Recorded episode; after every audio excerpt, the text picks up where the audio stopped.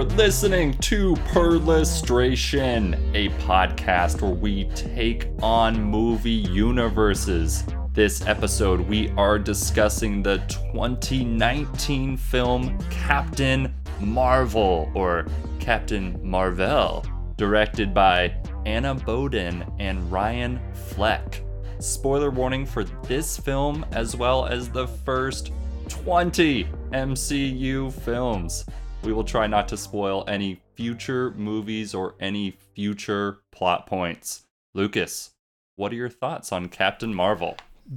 Being one of the most recent ones uh, in the MCU, I think I've only seen this once, maybe twice before. And Whoa, same. uh, did not particularly enjoy it the first time or two, whatever. But uh, watching it for the pod here, uh, it it hits different. It it was fun.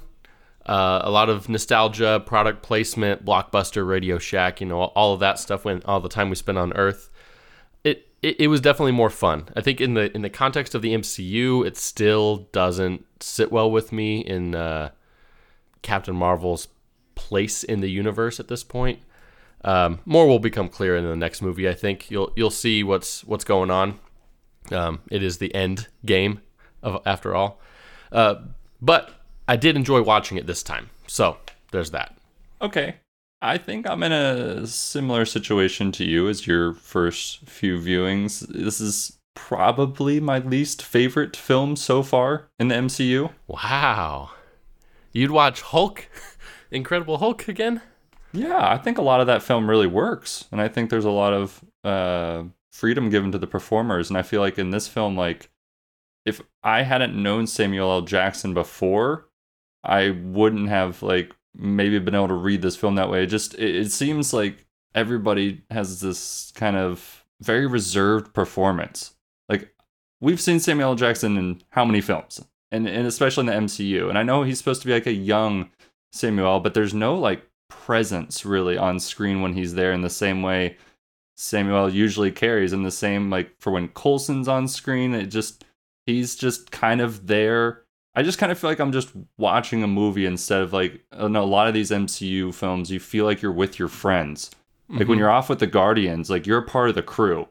And in this film, I just kind of felt on the sidelines a little bit. I just really didn't connect with it. And I don't think that's the fault of maybe one person specifically. This film clearly maybe had the most heavy lifting to do other than like Black Panther on like uh connecting at this point Yeah. all the other films because like Black Panther came in pretty late and had like a lot of stuff going on. They already had Bucky there, which tied into the Captain America. You the know, vibranium and yeah, right? yeah. I I can see what you're saying. Now that you say it, I can kind of visualize that. I, I disagree with Samuel L's performance because I thought it was awesome. Maybe I'm not familiar with Samuel L outside of MCU, but like I thought it was a great young Fury, and it, it was just fun and funny and. But the part you mentioned about being a bystander, that makes a lot of sense to me because Fury is a bystander. He's just kind of thrust in this story and is tagging along with um, Captain Marvel or Carol Danvers, Veers, whatever, as she's kind of doing her story. You know, he's just tagging along. So I, I get that feeling. Right. But even like with the crew and Thor, like some of your favorite characters are just along for the ride, right? In that situation, but they still have like a lot to give to the story. And it, Samuel, let's just start. He he is great in this, but the bar is super high for that guy. That's true. That's true. And I know what he's capable of, and this just feels a little bit like not not phoning it in. Mhm. I'm not taking it to that level, but like yeah, just a little stunted or It's like LeBron only scoring 14 points or something. That'd be like a subpar game for him. But for lower level NBA player that I can't name right now, 14 points would be awesome, right? So like the Oh, bar yeah. is way too high for LeBron to, to where it, a pretty good 14 points would be considered bad for him. I could see that. yeah. You like my sports ball reference there? I love your sports ball reference. Shout out to you, LeBron James. Maybe by the time that this is releasing, you've won another NBA championship. We don't know. Can you imagine? The Lakers would have their 13th championship. the Los Angeles Lakers will have their 13th championship. Uh, shout out to Tom Z of Film Droogs. uh, okay, before we get into our Infinity Stones, like I just want to ask you, like, what is like, because we're not going to get into it there. Like, what is the comic history of Captain Marvel? Like specifically, like tell me about this character because she kind of comes in here late to the MCU, and you're just you're really thrown into a lot of different things. Mhm. So please, Uh, we've got two sort of branches or two two ways to look at the Captain Marvel character. Uh, first, easiest to kind of uh, discuss or easiest to explain here is the Captain Marvel, DC, Shazam, all that stuff. So the Shazam DC movie came out in the same year, and it was kind of confusing for some people because the character known as Shazam in DC used to be called Captain Marvel. okay. And when you say used to be, when was that? long time ago, but in the formative years of DC and Marvel comics. So 40s, 50s, 60s, that time frame, 30s, 40s, 50s, 60s. So Captain Marvel, DC, came on the scene um, right around the same time as Superman, a little bit after Superman. They got sued by Superman because it's kind of the same character. You're you're all powerful, do good hero, you know, super strong. Anyways, super fast, yeah. So they were sued um, and had to change the name to Sh- change the name to Shazam, and then I don't know, it was in the '60s, early '60s, Stan Lee used the name Captain Marvel for his already established Captain Mar already established Marvel comics, um, and that's the character that we're seeing here today. Um, they have been closely tied, and you know the diehard DC fans or Shazam fans have been calling him Captain Marvel, and it's been it's been back and forth over the years. Uh, but this 2018, I believe, uh, that now it's like kind of definitive. That guy is not Captain Marvel anymore, and this girl is. Interesting. So i when she's getting the different outfit changes there towards the end of the film, is are any of those outfits like one of the old Captain Marvel, like DC, or any? Is there any of that going on there? No, no. So, are you familiar with the DC Shazam movie that came out in 2018? Uh, I'm I'm familiar with it as like I know that it it, it exists. Ah, okay. Well, uh, pretty uh, decently good. Uh, exceeded my expectations. So take that for what you will. Um, his costume is all red with yellow accents. So um, not. I don't think any of those ones that she's flipping through is one of those. Okay, I didn't know if or a- an earlier iteration of the Marvel character either. No, I think it, it the Captain Marvel character has pretty much always been what we see here. Um, the red, blue, and yellow uh, sort of idea. That that logo with the star, the what's it, eight pointed star. That's been been pretty consistent throughout the uh, uh, Marvel comics character history. Okay, and uh, what about the Kree wearing green? That is that is uh, consistent. Um, so maybe they usually throw some white in there too, uh, depending on the animated series or or whatever you're watching. But yeah, the the Kree and green and their blue skin is is pretty consistent. Hmm. So the Marvel character over the years has sort of changed. Um, not not drastically and not in any way that I think really matters, especially in the MCU, the cinematic universe context. Um, originally, Mar-Vell, who we know here as Dr. Lawson, um, is a Kree person, Kree scientist who is on Earth. Um, Mar-Vell is the first Captain Marvel, if, if you want to say first like that. But yeah, so Mar-Vell becomes Captain Marvel and is an alien who is working with the Earthbound superheroes to help with you know whatever, while also doing his Marvel thing. Um, I guess that's an one one change from the comics is that Mar-Vell is a male. Um, doesn't I don't think it really matters. Uh, you know this even Captain Marvel, the hero character, was male previously, and I think it was in I don't know 2016. In 2016, there was a revamp of the Captain Marvel comics, and that is the comic line that this movie is based on. So this movie is based on actual Marvel comics that existed before the movie came out, but they came out in 2016 when the character started in like 67 or something, you know, way way back. But over the years it's changed. Carol Danvers has been a character of uh, varying importance over the years. Uh, there's been a lot of criticism over the in the 80s, 90s of the Carol Danvers character being, uh, what do you call it? Not a trophy wife. I, I don't know. The trophy wife is the idea that sticks in my head, but like arm candy kind of character. Um, not very, not very important. Not very, not treated very well. Um, and they got a lot of controversy over that. And that's when, in the 90s and thousands, the Carol Danvers character raised in importance. And then in the 2016 is when they flipped it, and like she is now Captain Marvel.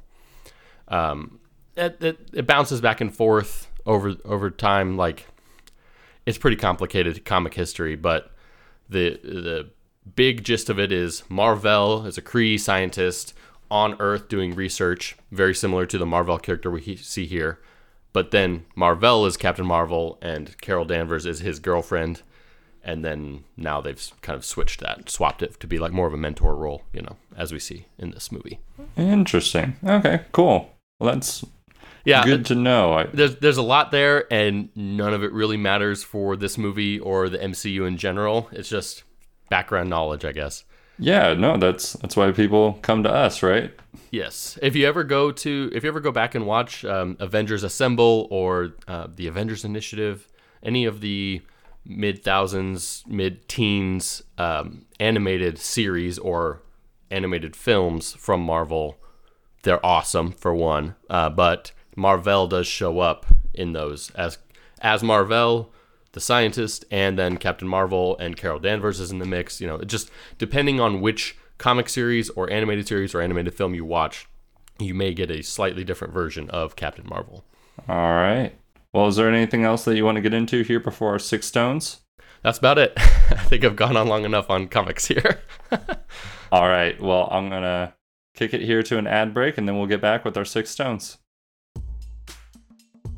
This episode is brought to you by Mammoth Coolers. As summer approaches, it's the perfect time to step up your cooler game, and there's no better option than Mammoth. They make the best coolers since the Ice Age.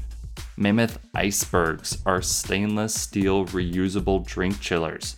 Think of them like space age ice cubes, built with 18.8 kitchen grade stainless steel and insulated with high tech thermal gel. They will keep your drink cold up to two hours on a single freeze. They can also withstand a blast from Captain Marvel and they can encase a Tesseract, apparently. Hmm, interesting. wow, does it say that right there on the notes? Yeah, yeah, right, right there. I'm reading it. it. It's words. The best part is the icebergs won't water down your drink and are completely reusable. All Mammoth products are backed by a lifetime warranty and shipped to the 48 continental United States. Visit mammothcooler.com. That's M A M M O T H C O O L E R.com to order. And use the offer code BegoniaFM, all one word at checkout to get 10% off your order. Make sure to use that code to let them know you came from us. Thanks to Mammoth for sponsoring this episode and all of Begonia FM.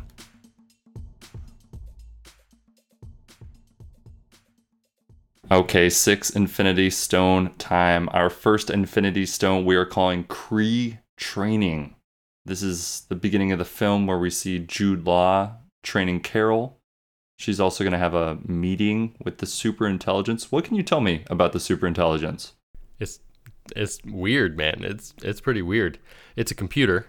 It's sort of like a collective intelligence, a little bit of a hive mind um, idea here, but not like controlling individual Krees in the same way that a hive mind does. But like, um, the supreme intelligence is the pinnacle of Kree technology. It's the artificial intelligence that they created, and now is their like leader because it's so smart.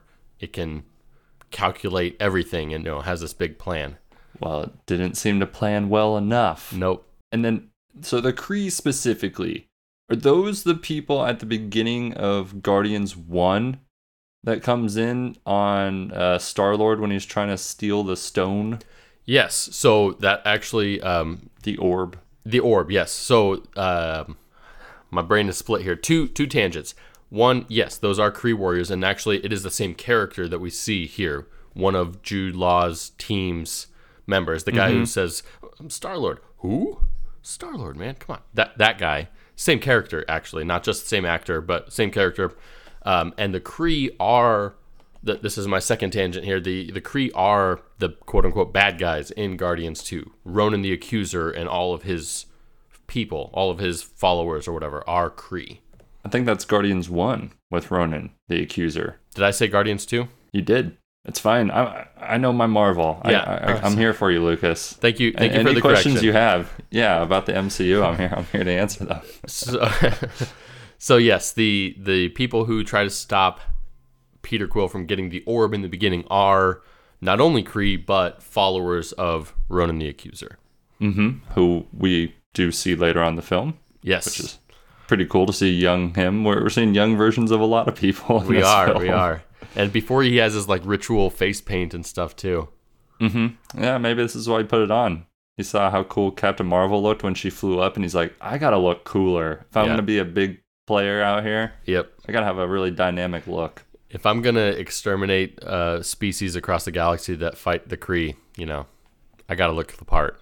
Hey, you said it best, brother. All right. Well, we also we do actually get to see the Supreme Intelligence. Mm-hmm.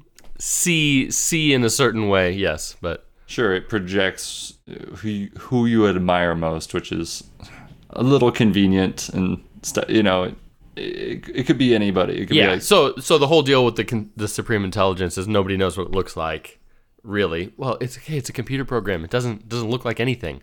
But Right. when you communicate with it telepathically, I guess, or however this technology works, it presents itself to you in a way that you will recognize.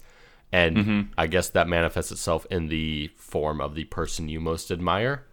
I guess. yeah. Yeah. It's kind of ego. Wasn't e- Ego could have made himself look like anything. True. I mean, he chose Kurt Russell. Awesome.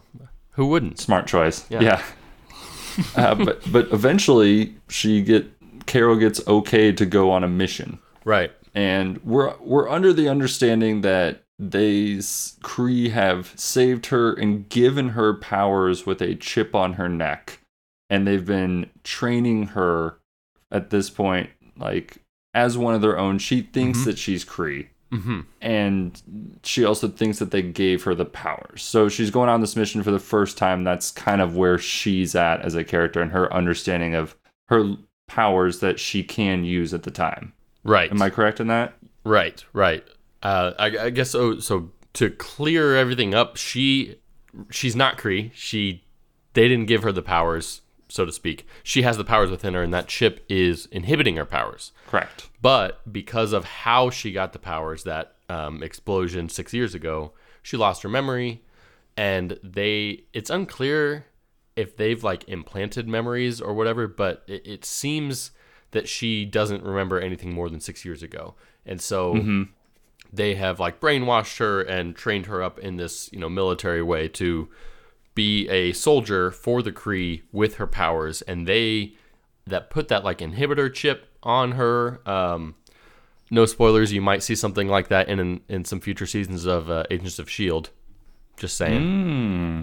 Well, hey, speaking of Shield, wasn't it on Shield like the aliens with blue blood? Mhm. Like Kree have blue blood. Is are they? Is that linked up at all or anything? It is. It is. Uh, it's such a minor spoiler. I'm just going to spoil it. But yes, like season two of Shield is kind of based around this fact. And on this show, we only covered season one, but we just got the the tip of the teaser there with Coulson in Tahiti, and he's found the blue alien. And yes, all of that storyline is linked to the Kree. That cryptographic writing that um, was it John Garrett and uh, and Coulson are compulsively scrawling or carving with a knife. That is the Kree language that we see in Lawson's journal in uh, in in uh, where is that Nevada, wherever that secret base is. Yeah, so the Kree is, is all interconnected, and we've seen they've been planting the seeds of the Kree involvement for a long time. I, I want to say the earliest is probably Shield. We see these connections in Guardians, as you said. Iron Man Two has connections to the the Marvel story, the Captain Marvel storyline. I think that's all. But they've been dropping these, planting these seeds for a long time. They've been laying the breadcrumbs. Yes. Well, finally, after all these seeds have been planted, Carol finally qualifies to go on a mission, and they get attacked basically or like they get ambushed while they're there. Yeah. So they are on a mission. Um, this part is a bit unclear because, spoilers for this movie, uh, Jude Law's the bad guy uh, ultimately, and so did he plan this mission and didn't tell Carol the whole plan? You know, it, it's kind of unclear in that way. But the what Carol sees is they're on a mission to rescue an informant, I believe, or one of their own or something like that, and they get in there and they find people, uh, people who live at the place that they are um, infiltrating, and turns out to be an ambush. You know, and Jude Law does call it. It's like, wait, this is a perfect place for an ambush. Let's hold up. Um, turns out they these are the Skrulls, uh, which is the sworn mortal em- enemy of the Kree Empire. This it it all goes back. You know, they've been fighting for thousands of years or whatever, but. Um, both of them are kind of trying to end the war in, in one way or another. So when they get there, there's just a bunch of civilians, essentially, refugees, trying to survive wherever they are, whatever planet this is. Um, but it's clear that Jude Law's character is not interested in helping them or sparing any collateral damage. Um, so it turns out very badly for the Skrulls. Not that I think the Skrulls are good in my comic history, but the Krees are just as bad. Yeah, two two sides of a coin. Yeah. Can I, can I ask one thing though? Like, are the Kree unaware of a lot of the rest of the galaxy? Because like the Guardians and a lot of those different groups we see in that film have light speed. Yeah. The Kree do have a method of traveling faster than light. We see this with uh, Ronan's ship at the at the end of this movie. They appear with those cool hexagon graphics. The Besticons. Yep. Th- They, they are the Bestigons. They the Kree have technology that allows them to travel vast distances very quickly. Um, I think this this light speed engine technology that Mar-Vell was working on on Earth is a bit of a uh, what's the film term? It's a MacGuffin. Mm-hmm. You're not supposed to pay too close attention to it, but the way I see it, it's supposed to be more of a weapon than a useful technology like travel. It's more for them to end the war, to Run away and hide, right? for the Skrulls because the Right. Kree are pursuing them. So yeah, that's the twist though, right? Like that's Mar-Vell is a Kree who has flipped sides, wants to help the Skrulls. So she's developing an engine for them to be able to escape the Kree. Who is this really supposed to work? That that's that's it's all confusing. Unclear. It's unclear. and it's fine. I just I just wanted to because I didn't know if they were more isolated. If you'd be like, well, yeah, because the Kree, you know, the Kree are a force in the galaxy. They they are known and travel far and wide. well, speaking of far and wide, eventually the you know the Skrulls kidnap Carol and they take her to Earth, which is our second stone here, and I'm calling Mission to Earth or Mission to C fifty three. And how many nicknames does Earth have? Because it seems like it's Midgard to some people, it's C fifty three. It's Earth 616, right, in the comics or something like that, or the MCU is. I can't get it all straight. to me, it's just Earth. I'm a I'm a classic man, you know. Mm-hmm. How many nicknames we got, Lucas?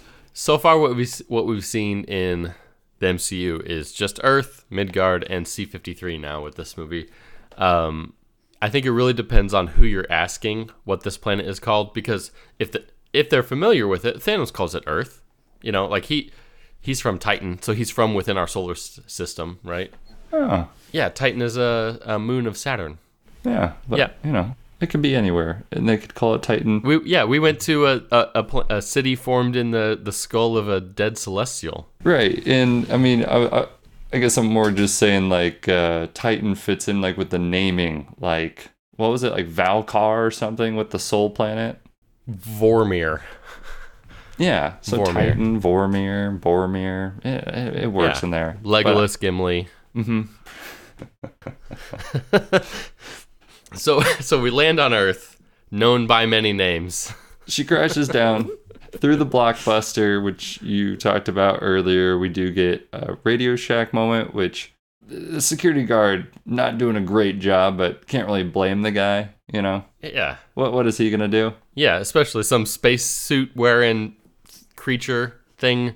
That just survived a landing from the sky. Yeah. Yeah, and walks out of the blockbuster and asks you where can I find some communications equipment, yeah, you're gonna point him to the Radio Shack.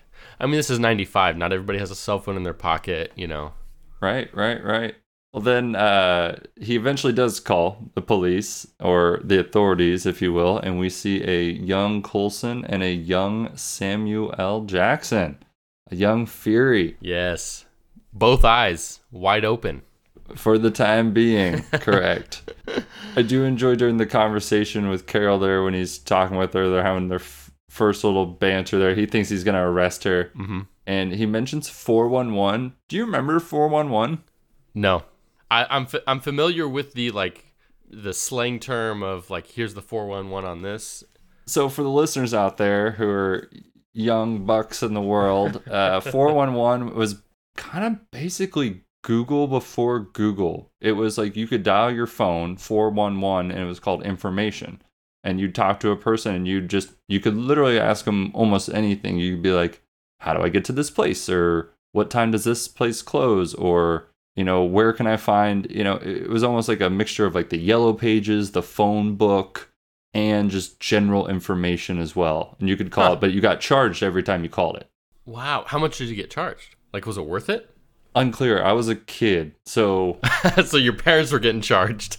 precisely, it, it was just for emergencies. As I was Gotcha. taught. oh, so I very did, cool. We did it a couple times for a few different things. Like I remember, like when we'd be like traveling or something, we would call it. Wow.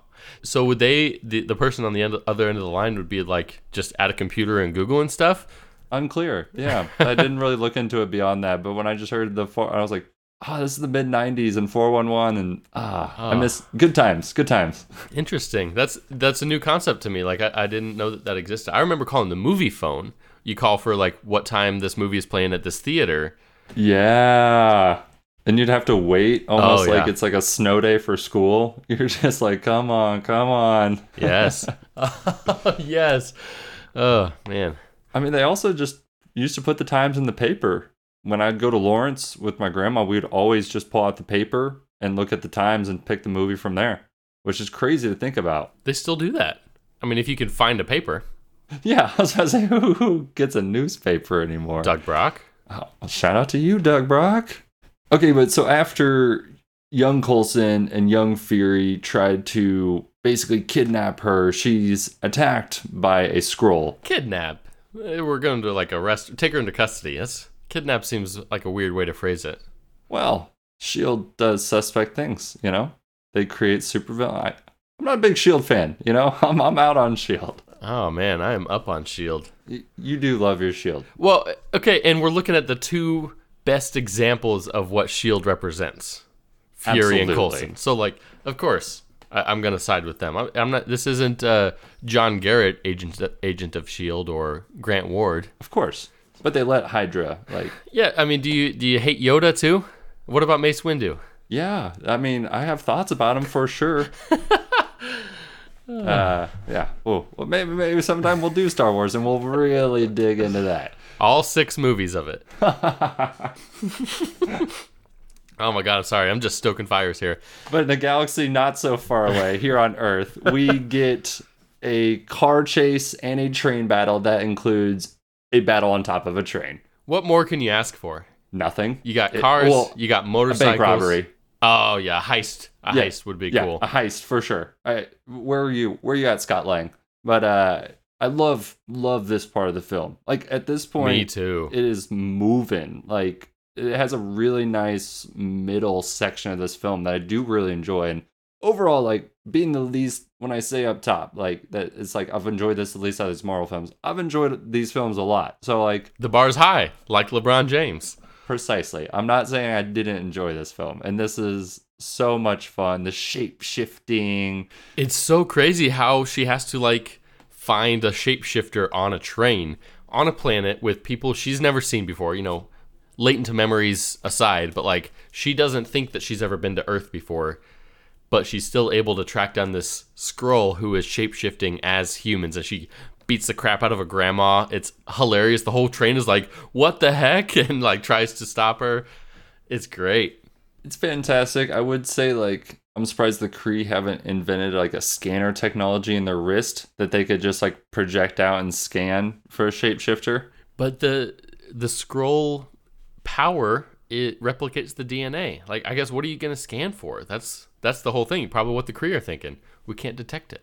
Maybe catch them like you know they they probably change the face first and the hands, but maybe like on the upper thigh. That's like the last part, so you can see it like closing up. You know what I mean? Maybe, maybe.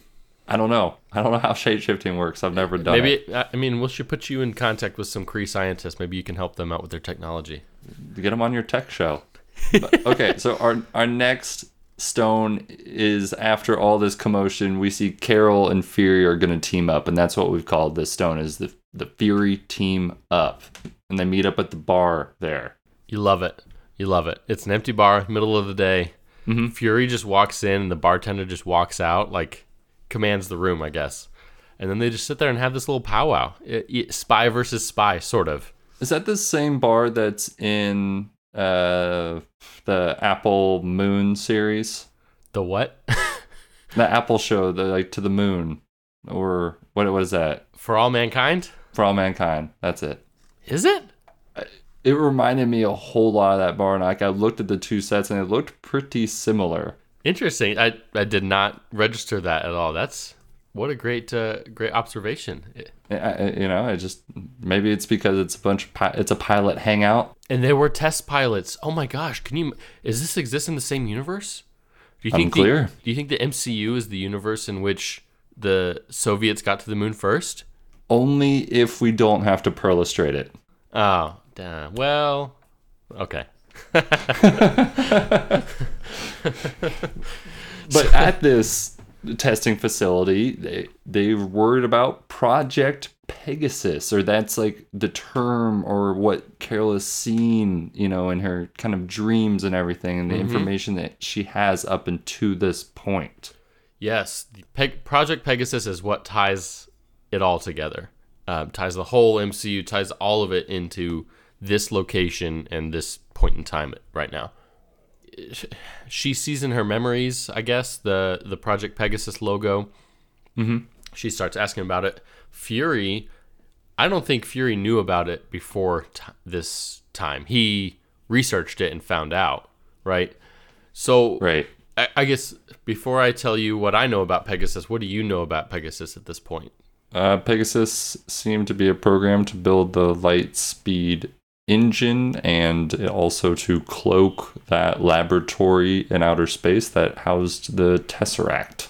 I don't think either of those things are objectives of Project Pegasus. That is what Mar-Vell did, or Wendy Lawson did, sort of through Pegasus. Hmm. Okay, so what was Pegasus trying to do? Pegasus is actually an acronym. Of course it is. Oh my god, of course. is Marvel an acronym too? No, Have I missed that this no, whole no, no, no, no, no. Um, I'm sorry, I gotta find the actual acronym. I didn't think I was gonna bring up the acronym, but it's um, the whole point of Project Pegasus is to is alternate energy sources, which is sort of a common theme in the MCU with with Stark Industries specifically, but and and Avengers Phase One, where where uh, Fury it is discovered that Fury is building nukes with the Tesseract energy, but the whole project was started as an alternate energy source um, to sort of solve the energy crisis. But Red Skull was kind of trying to accomplish that as well. mm-hmm, mm-hmm. He was trying to. I mean, he was going to make some weapons from it too, but so did Fury. You know. yes, this will change the war. No, Doctor, this will change the world. I'm not going to do a Hugo Weaving accent, sorry. but so th- th- this is a small nitpick I have in this film, like where it doesn't all kind of connect in in a way that I understand. But the way they say it's it works is Pegasus is a joint Shield, Air Force, and NASA project. Mm. So on the tin or in the movie, it's a joint NASA Air Force project because it's all about test flights and new new planes technology and and I guess we do we do see that that is ultimately like a space station and a, a ship that can go up into space and I guess a reminder this is like 95 so like space shuttle is our basically our only space capable vehicle um, at the time. So they're working on it, and um, the Stark slash Shield connection is where I get a little bit unclear in that at this point. Because if, if Shield was connected to this project, why would Samuel L. Nick Fury not be able to get in? You know what I mean? Maybe he's not level 10 at that point. He's level three. I don't know if you noticed from his his badge that we we got to zoom in on. I did not, but he leaves that badge behind in that room, and that bothered me. You think? I don't think he left it Yeah. behind. They open the door and they walk right through it, and it was left on the on the table. I rewound it. Nice. You freeze framed it. I didn't freeze frame it, but I, I just watched a couple times. It, it, it didn't require freeze framing. Okay. Okay. You could argue that he grabbed it like between the cuts. Yeah. Yeah. So the the, the next cut is they're at the next door where she blasts through it. Yeah, maybe you know. Yeah, any, well, anyways, uh, so what what gets me about the disconnection here is the Stark and Shield connection. So following the Tesseract, Red Skull, then Cap, the plane crash goes in the ocean. Howard Stark's looking for Cap, finds the Tesseract. So it's the Tesseract is in Stark possession from 1945. Then somewhere in the after the war, he founds Shield, or he is a, yeah he is a founding member of Shield. Um, unclear exactly how that all gets started with like governments involved and stuff, but eventually Shield is founded, and so it makes sense that the Tesseract or Stark would the the Tesseract would be in possession of the of Shield through Stark, right? Okay. So then we get to the 80s. And Wonder Woman comes along. Yes, Wonder Woman is on the scene. Um, so then Project Pegasus is started as this joint NASA Air Force Shield um, um, venture. So now it makes sense that they would use the Tesseract as this alternate energy source to to experiment on. But that's the thing is like the the Shield connection is what's weird. It seems from this movie that after this movie is when Shield gets involved with Project Pegasus. But according to like the history and where the Tesseract is, the Shield connection and Pegasus should be already made. But who knows what, you know? That's true. And so Pegasus was shut down after the crash, after um, Danvers was presumed dead and Wendy Lawson was killed. Pegasus was like shut down, shut down, or Or so we thought. what do you mean? I'm just, I'm honestly just kind of messing with you. Oh, like, no, no, it's no. the Marvel Universe. They literally could, like, start a new season, Project. Like, it was actually moved to Antarctica. Oh like, yeah, okay. yeah. I guess I'm I'm mostly talking about this facility, but like Nothing's ever dead in the Marvel Universe, Lucas. that's true. That is true. I'm, I'm, I'm here to teach you things about Marvel. this the project pegasus being shut down is my mental way and i think the movie's way of telling us why they're uh, they uh, fury and danvers are able to just kind of move about freely and go through the archives with nobody seeing them or anything. So that that that's my major nitpick with this movie is that shield is supposed to have been involved with pegasus yet they weren't yet they are Yeah, maybe that you know, but that I feel like that works really well with Shield's history, and I'm sure at some point they'll fill in the cracks and make it really compelling how that all came to be. Maybe, yeah. I did really enjoy the nice dig at Shield literally putting their logo on everything, and they're supposed to pick a covert group. I was like, "Thank you, MCU. At, at least you said it, you know." It's like the Ant Man uh, disguise dig too. Mm-hmm. Ant Man and the Wasp. Sorry, the second movie, but yes, with, with the the hat and sunglasses. yeah. just look we look like ourselves at a baseball game. Yeah. Okay, well, we still got a lot here, so we're going to move on to our fourth Infinity Stone, which is the light speed twist. We've kind of been prodding at it this whole time. We've kind of been talking about it. So, Lawson was working on light speed technology, but over this like next period here in the film, once they're out of the bunker, we go to Maria's house, we find out the Skrulls aren't evil, or maybe they're just like as evil as the Kree. Like there's like there's good people on both sides, you know, like True, nobody true. should be fighting. Yeah, and, and the the war seems unjust from whichever. Well, the war is justified from whichever side you're looking at it, right? Right. Uh, but the Skrulls bring this black box recording, Mm-hmm. which has Carol's crash, where she then remembers that she absorbed the light speed blast. So the Kree have been lying to her. About where she comes from, who the Mhm. Skrulls are, and then they modify a jet to fly into space to these coordinates. Casually modify in a swamp. Yeah, just make a plane fly in space. I love Maria and her daughter, but like Maria, like you have a daughter. That's a irresponsible decision you're making to go on this mission. It worked out. This time. Yeah, say it didn't. That just like, hmm. Maybe they could have found one more pilot who they trusted. Yeah. I'm not I'm not I'm not here to disagree with you, but the daughter did like say Encourage it strongly. what sort of example are you setting for your daughter, you know? what what a manipulative little girl. Right? no, she's very sweet and encouraging. I I just wanted to uh, pick that nit right there. But Yeah. yeah, they they basically decloak this satellite tech laboratory, and it's housing a bunch of Skrulls. Yep. And they've been up there for who knows how long with how much food and uh, just don't don't look too closely and you won't be disappointed. I, I thought I thought there was a hundred of you. oh well, we got hungry. Oh my gosh. You want chicken finger? but, wait, okay, so we find out they have the Tesseract on this cloaked spaceship. I, I must admit, in the moment, this was a like major twist for me. Like the Tesseract showing up out of nowhere in in the time Oh. in the time that this movie came out, and like we're seeing, so like in the '90s, I guess, I guess I just didn't expect the Tesseract or an Infinity Stone to be a part of this story at all. So it was a bit of a ta-da! It's all connected moment. Yeah. Well, and I think you have a little bit of that with the pager as well. It kind of connects it as But well. the but the Tesseract is like early. Like we saw the Tesseract a long time ago. The pager was last movie, you know, you're you're totally two, right. And it two was like movies a ago. yeah. It- was it a post credit scene or is it just how the film ended? I think it was a post credit scene in Infinity War, or mid credit, whatever you call it. Remind me which stone is the Tesseract?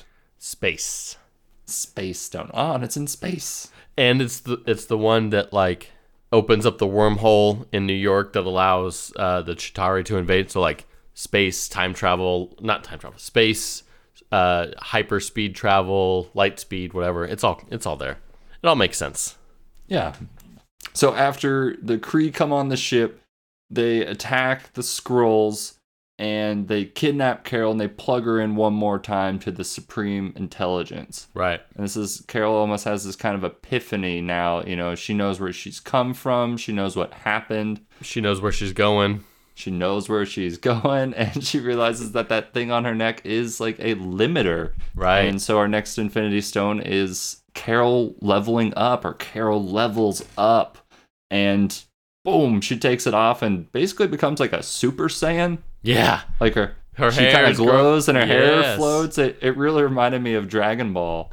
uh, and, it, and it is unclear, like, the extent of her powers. Like, she has flight, strength, hand blasters. Photon she can blasters. breathe in space with her suit. Yeah. only with her suit. No, so it's like this. I, I'm just gonna. Uh, her powers are unclear. I'm uh, echoing your sentiments that yes, it is unclear exactly how it all works. Uh, the suit is a part of it. The helmet with the mohawk, and so the helmet with the mohawk we saw for seconds. How cool does that look? So cool, but we don't see it very much more. And it is a direct reference or like Easter egg is not even the right word, but it, that's how the comic Captain Marvel looks with the like only only the upper part of her face, Batman cowl style with the Centurion mohawk thing. That's comic book Captain Marvel, and I think that's the only reason we got that in this movie.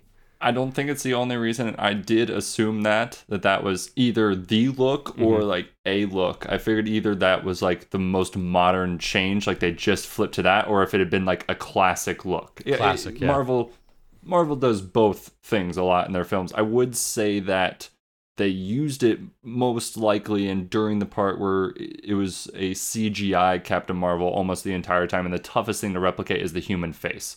So the easiest thing to do is to put a mask on them and to make the eyes go away with, you know, like the Batman white eyes and things of that nature. She went into the Avatar state.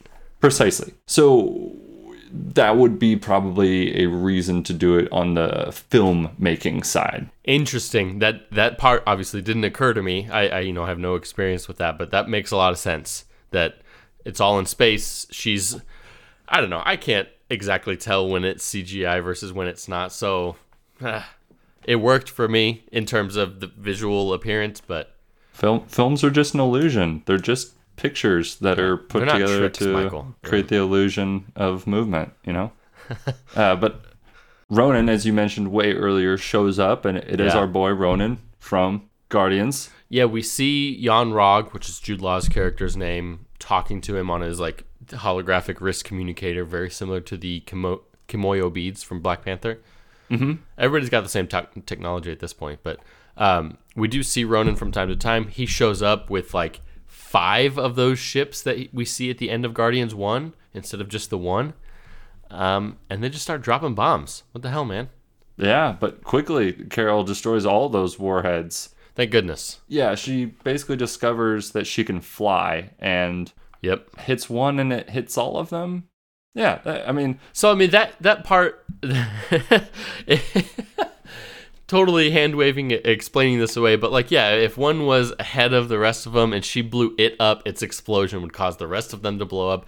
That part, at least that part makes sense.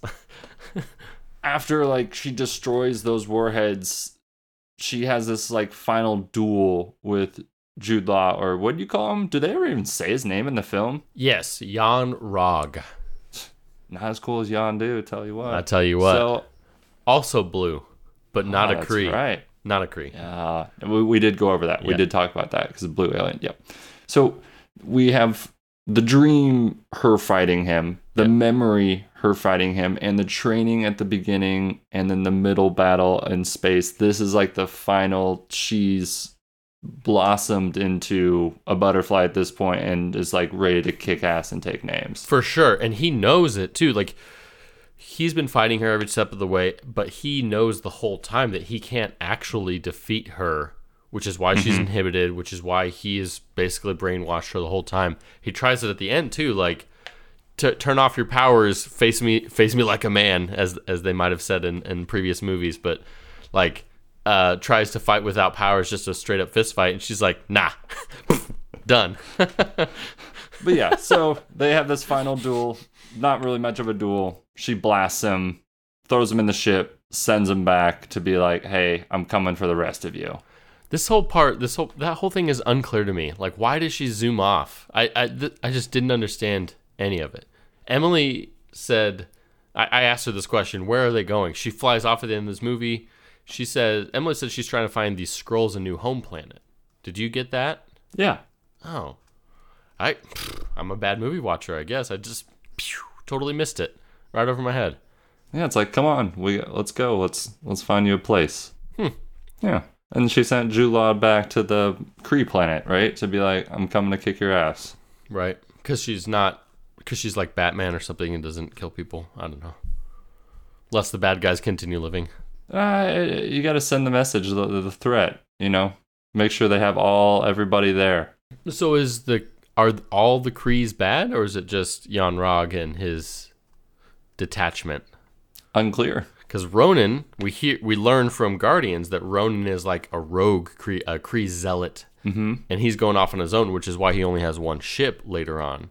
So maybe she's just going to take down like the the bad like the Hydra of the Kree. You know how Shield got infiltrated by Hydra. Mm. I bet that that thing kind of happened with the Kree, and she has to Captain America all that.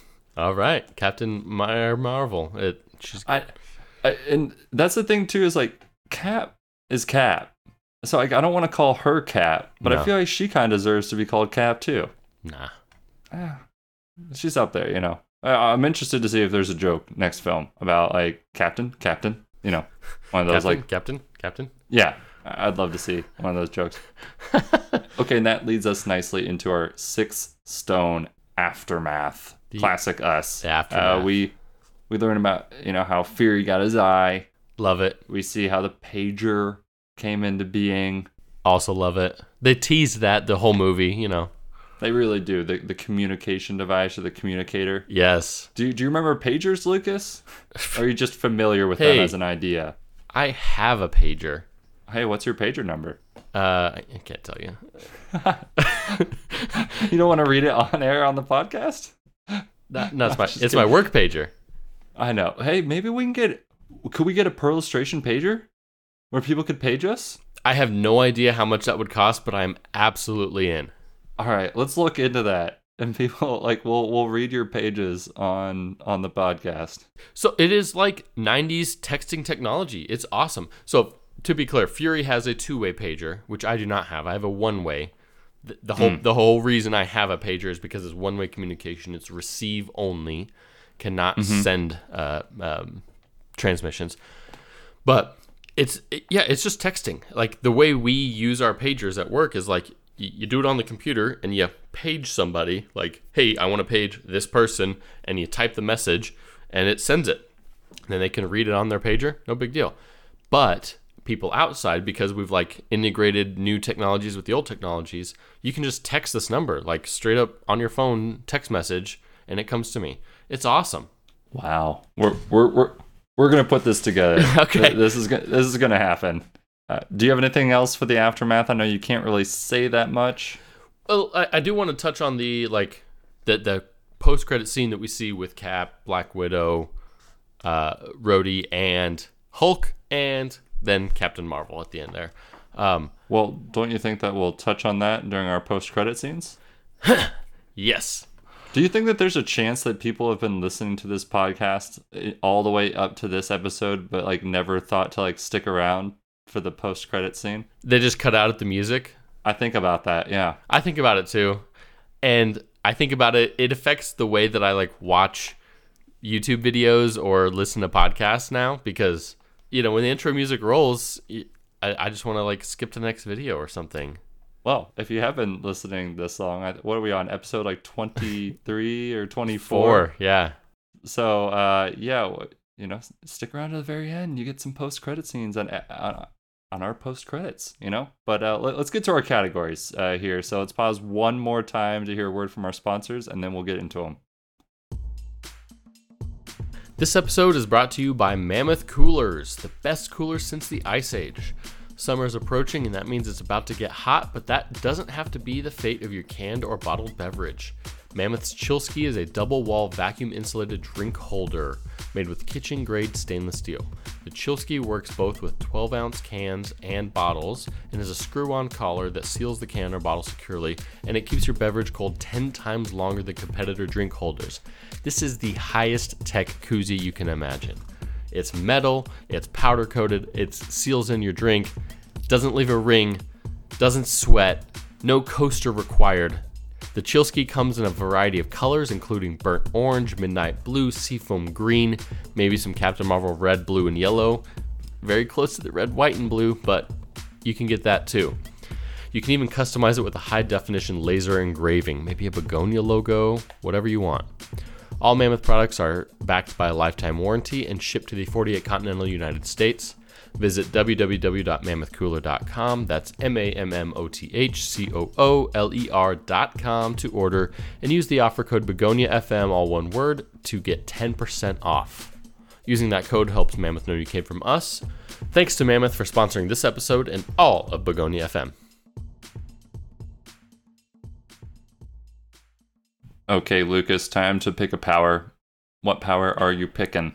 My first instinct was to pick shape shifting just because it'd be cool, but then upon learning exactly how it works and you have to see it and you're just like replicating another person, that sounds like a little sounds a little weird. So, the power I'm actually picking is photon blasts out the arm. I don't know. Heat up some heat up your coffee, heat up whatever, no big deal. Yeah, that that would be handy. Some popcorn. Yes, it's just like your everyday useful power, you know? Like I'm not mm-hmm. I'm not going to be a superhero fighting crime with this one, but it's just going to enhance enhance life a little bit. I have naturally cold hands too. Oh, you know, like yeah. when I'm like typing late at night, my hands get so cold. You need some like mittens or something. And some photon cannons. Oh, oh yeah, yeah, yeah. For my power, I'm going with uh, Coulson's intuition. Strong. Yeah. He just always seems like make the right decision or the decision to keep the most people safe and alive. The most prominent ex- exhibition of Coulson's intuition here is that moment where he lets Fury and um, Carol Danvers go on the staircase. on the staircase. Oh, they're not. Yeah. Uh, also, probably the moment that like cemented him as Fury's most trusted person. Period. Right. yeah, It it's gotta be. So you know everything after 1995 in Coulson's career has to be a direct result of that moment. Right. right place, right time. Right place, right time, and right intuition. Precisely. Who's your hero? This was a tough one because Is it? this is a tough one for me. Okay. Uh, the obvious choice is Captain Marvel. You know, she's obviously the hero of the story. Disagree. Okay. Um, I'm gonna go with the daughter of the pilot friend. I'm struggling for names here because she encourages the mom to help. She she's just like real all the time there. Yeah. Helps with the costume design. Come on. We wouldn't have the Captain Marvel we have today. So I'm going with the daughter. She knows also so much about Carol. Like her like memories of what Carol has told her are so clear. She Yeah. like, really cares about her, you know? How old do you think this daughter was? 12. So she was six when Carol died, right? Yeah. Hmm. Hmm. Maybe maybe Maria has told her these things in the meantime. They, they've got all the photos, they've got all the memorabilia, all of Carol's belongings. They probably, from time to time, reminisce and and uh, Sure. and uh, like on the anniversary of or something like that. yeah, Yeah. yeah, or her birthday, like multiple times throughout the year, probably. Just like anytime they're thinking about Carol, because Maria did say how hard it was for her, knowing that she'd be out there too stubborn to die. You know, that whole scene. So, yeah, you're probably right that that Maria gave her lots of memories, gave the daughter lots of memories about Carol. So, yeah, it's plausible, plausible. Yeah. All right. Well, my hero in the clear hero of the story is the Flerken. Really? Well, yeah, he does save. Yeah, okay, okay. Goose is his name. It saves the Tesseract and like takes out all those guards and you know protects Yeah, Fury the- and all that. the lowly humans on the alien ship Mm-hmm. clearly outgunned I love when they're assessing like the danger. yes yes and it's like super high for the cat. fury's like For that, Fury, that thing's gotta be low. busted it's clearly not working okay, what's your unofficial ranking for this film? We- We're getting really real now here because we're towards the end. You know, there's not a lot of room for movement anymore after this uh, after this but uh, preseason ranking i think we both you know, mentioned it at the beginning but pretty low early on 20 out of 20 out of 23 I believe it. I Yeah. watched it. It was fine. I don't really par- particularly care to rewatch it over and over. Um, it did make a big move in the, the uh, contemporaneous ranking up to 11 at this point. Uh, you know, I assessed it the same way that I assess all of them. I think recency bias does have a bit of effect here, but it's all the way up to 11, you know, behind Avengers 2, Age of Ultron, and ahead of Guardians of the Galaxy 2, which Guardians of the Galaxy 2 was also 23, aka my lowest ranked movie preseason. That one being at 12 and this one being at 11 is a, a pretty significant improvement and indicative of the time that passed between viewings. You know what I mean? Mm-hmm. And remind me, what is in last place currently? Currently, last place would be number 21, and that is Iron Man 2. Okay. Not a huge move because that was 17 originally. Right. I think I'm kind of with you there with the Iron Man 2 and with this film. They would be in the 20s in my ranking. Uh, super fast as we're talking about Iron Man 2. This is the this is one of those like little throwaway lines that ties everything together that makes this universe whole. In Iron Man 2, after Tony has his breakdown and Fury puts him in his place, gives him all of his father's like study materials or whatever from Shield, he starts flipping through things to try and find the the cure to the poison in his blood, right? That's the whole point of the Iron Man 2 storyline. But he tells Right. Jarvis, he asks Jarvis to bring up files on Project Pegasus. Wow. Boom. Connected dots. dots connected. It's it's such a small line, and at the moment, you know, in Iron Man two in 2012, I can't remember, but many years ago. I think it's like 2010. Okay, sorry. Time is a flat circle. I have no idea. Oh, it's because you don't have the time stone. You're right. If I was the wielder of the Eye of Agamotto, I would have a perfect recollection of when everything happened. Mm-hmm. So, way back when Iron Man 2, essentially a throwaway line, comes back to connect it all together. There you go. Very cool. Well, I had no updates to my Jaylee top three. I'm rating this film Uno out of draw four. Oh, is that your lowest ranking? That might be 25%? yeah. uh, unclear. Uh, listeners, let us know. Second to last place is Doctor Strange, and last place is still Sitwell, aka The worst. the worst. Lucas, one minute on the clock. What do we miss? Ah, I think we covered it all. This is all e- e- everything in the MCU is connected at this point. We've got the ties to Iron Man 2, we've got the ties to Guardians. I guess the only thing we're not tying together in this movie specifically is the Doctor Strange kind of mystic arts timeline or storyline, but um, Maybe, maybe that'll come in an Endgame. it it might could. Is there any question that you want to ask me now? This is the, the like your last moment that you have before I watch Endgame. So anything to ask me then? I've got two things. Sorry, I'm totally taking up more of my minute, minute on the clock. But the first question is the Jude Law. Why is Jude Law not? Why is Jude Law not blue? He's a Kree man. Should be blue. This is Hollywood interfering with my uh, with my comic pure, purity. All right. And the other thing? Well, the other thing is the very last thing we see in the credits is Captain Marvel will return in Avengers Endgame. Mm-hmm. Why do they specify? All all the other ones that say Spider-Man will return, Black Panther will return. Period. Is it because there's no more? You know, there's no more after this. Essentially, like the the end game is the end. From my understanding, it's definitely the end of the initial arc. So, and I assume they were trying to like let you know that she's coming back in in a big way immediately, even though she's a new character and this is a solo film. Maybe it was like a little bit for marketing, but then again, I thought the Tesseract was a MacGuffin. So maybe I should think more critically.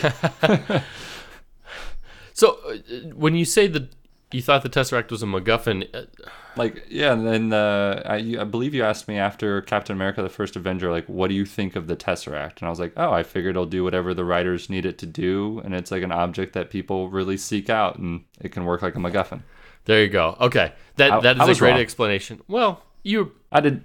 I no, I, I had no idea that a stone was in it, and that the So- and that in the grand scheme, in. in. the grand scheme, I guess you were wrong. But in that movie, you were kind of right. And then in this movie, I think it exactly serves that purpose. Why is the Tesseract there at all? I think Hmm, yeah. it is literally only there to connect it to the main story.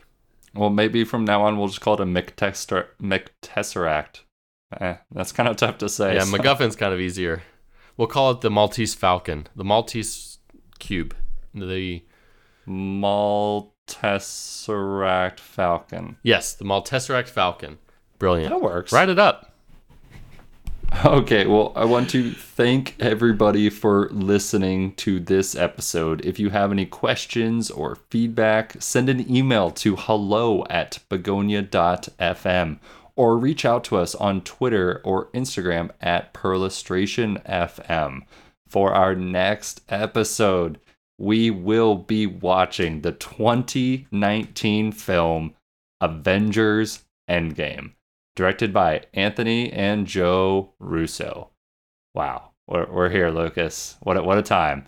A big thanks to Mammoth Coolers for sponsoring this episode and all the Avengers all the way up until the end game. All their Mammoth products, they really appreciated it. Lucas, take us out. Just wait till you see what I can do with a paperclip.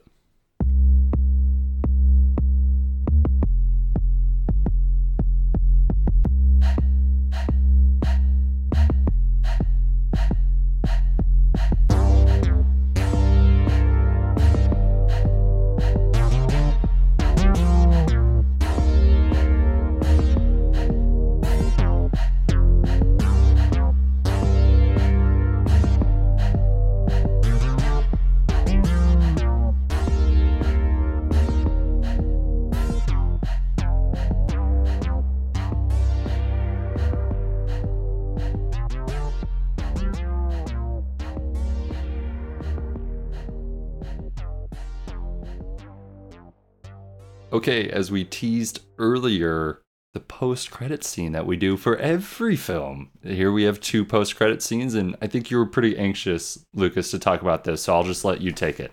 Yeah, yeah. Uh, I guess real quick, one of them, one of them is the Flerken or Goose, the cat, uh, throws up the tesseract, which reveals the location to everybody.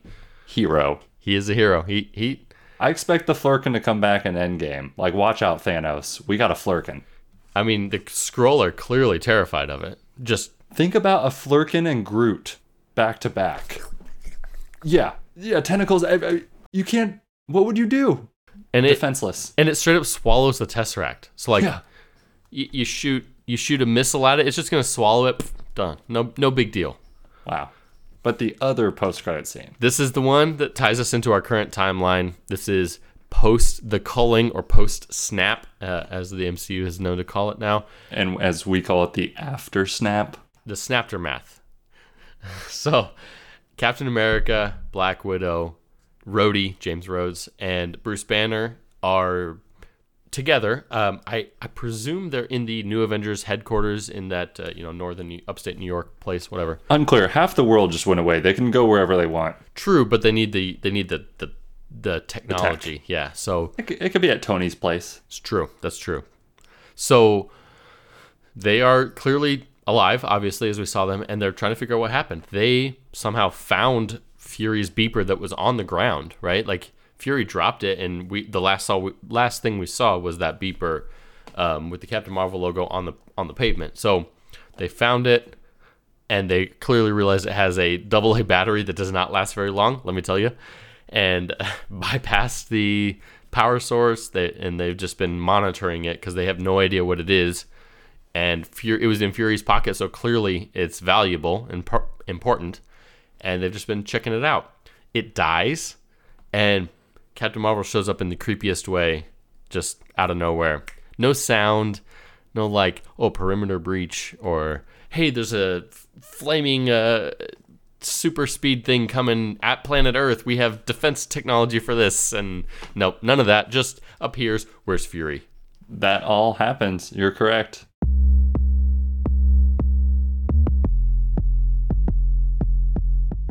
I didn't really get to talk about, or didn't really have a good place to talk about the Skrull bad guy, you know, the, the leader of the Skrull guys. If only you had a minute where you're allowed to talk about anything.